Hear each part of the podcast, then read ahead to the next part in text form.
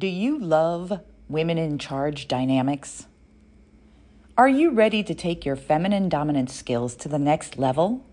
To learn to dominate safely, creatively, and most of all, confidently? Looking for information on how to encourage growth, learning, and discipline in your power dynamic? Or maybe you want to learn how to really submit in a woman led dynamic? Are wondering how to find the right dominant partner for you? And to learn and train to please her the best way possible. You're in luck. FLR, Femdom, and Women in Charge is happening online June 10th through 12th and is now open for registration. Get your ticket to get access to the special learning and interactive events leading up to the weekend. Enjoy Femdom centered content to share and discuss. Plus, get your personal invite to a special Discord server to meet other women in charge enthusiasts, to get to know each other, and connect before and after the event. Find out more at womenincharge.info. That's womenincharge.info. Welcome to the Dating Kinky podcast, a cast about love, sex, romance, and kink. Today, I'm going to tell you a story about my first fight with Pet. I don't need to tell it here in the intro since it's part of the main cast today. Instead, I'm going to tell you about who I was when this happened. Because I was a very different person then, and it was a huge step for me that to this day I'm still super proud of. You see, my ex husband knew that I had always felt different from other people, and he exploited that in our relationship, telling me that I never understood him, that I didn't try hard enough to see his side of things that I was a failure at loving people well. And I believed him. When I left him and found out that I am actually low empathy, it sealed the deal. I was different, and not in a good way. By the time I met Pet, I'd been working on me for about five years. I was still pretty wobbly about it, and there were huge holes in my personality that had not been tried or tested or even brought to light. So when he told me I should have known, I was very tempted to believe him because I am different. But I had set my boundary in all of my self work. I had made the pact with myself to never have a relationship where I could not be myself flaws, and all. And I stood up for me. And eventually, so did Pet. This is that story and what I've learned from it over the years. Are you a mind reader? I'm pretty sure that unless you are the great Zoltar, you're going to answer no to that. Good because the vast majority of humans are not born with the ability to read minds and absolutely don't need to take on that responsibility in their relationships, no matter how often someone else tries to put it on us. You should have known. It was obvious, I. When I said this, I really meant when these phrases are in play, it's a good idea to nope the fuck out of that. That guilt is not yours. One of the first arguments I had with my pet was centered here. He had traveled two hours to see me one evening, and a birthday party was going on. We spent about four hours at that party, and when we left on the way back to my place, he got sullen. He had wanted to leave two hours before we did but he didn't say so. In the car on the way to my place, he said, You should have known I wanted to spend time with you tonight. I traveled all this way to be with you, not at a party with people I barely know. Which was completely understandable and totally unfair. Let me explain something about me. There's another love language out there that's not often spoken about social engagement. It is deeply meaningful to me to have a partner who does things with me and other people in group activities, like parties, camping together, hiking, movies, hosting dinners. But aside from that, he didn't ever, not once, say, I'd love to blow this popsicle stand and spend quality one on one time with you this evening. And that is the key. Because if he had said that, or any version of it, I would have known what he wanted. I may have still wanted to stay longer at the party for the reasons I've already stated, but I would have known what he wanted as well and been open to making different choices. But he didn't, and I didn't. And so when he got upset, I was also upset because I felt betrayed. I did good though. I took a deep breath and set my boundary. I am sorry that we stayed longer than you wanted to.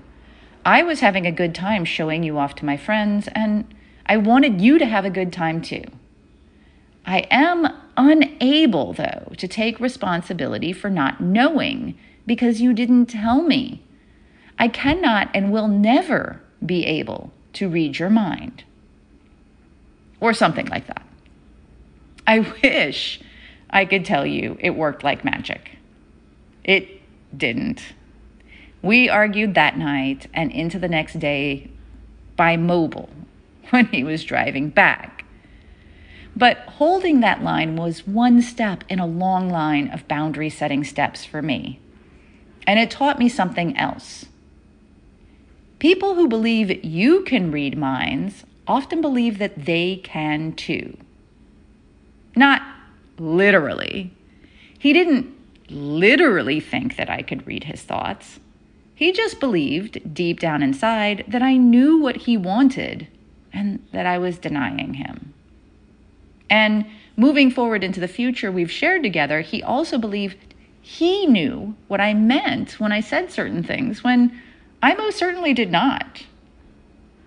Yes, I consider this behavior a sort of pale yellow flag, something to note and keep an eye on. It's how the human brain works. Our brain takes all of our experiences, catalogs them, and gives us shortcuts.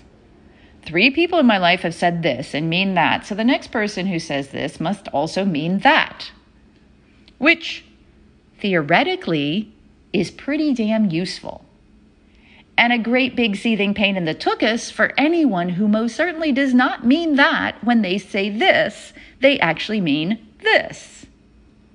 And we ran into that as well, which was huge for me because I'm a low context person in most cases. I mean what I say, and I say what I mean. And when people reinterpret what I say into something else because they really do believe they can read my mind, no, not literally, but for all intents and purposes, it puts me in a bit of a pickle. I am crystal clear, and there they are, busy trying to figure out exactly what I meant. Listen, damn it. I've done it too. I admit. We all have. Like I said, it's how the human brain works. And moreover, we are trained to do this by the people around us.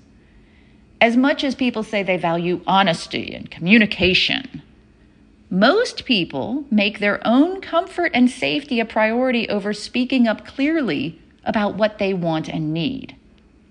And so, it falls upon us to interpret and since that starts happening when we are young, we can't do anything but go along. And some people are quite empathic and intuitive and will get it right often enough by reading nonverbal cues that they begin to rely on it and believe in it. But there is one thing that will always, always, always throw their readings off their own elevated emotions will color their experience. And they'll get it wrong, but believe they are right, and it becomes a huge mess. They think this person said or meant this. that person said or meant that.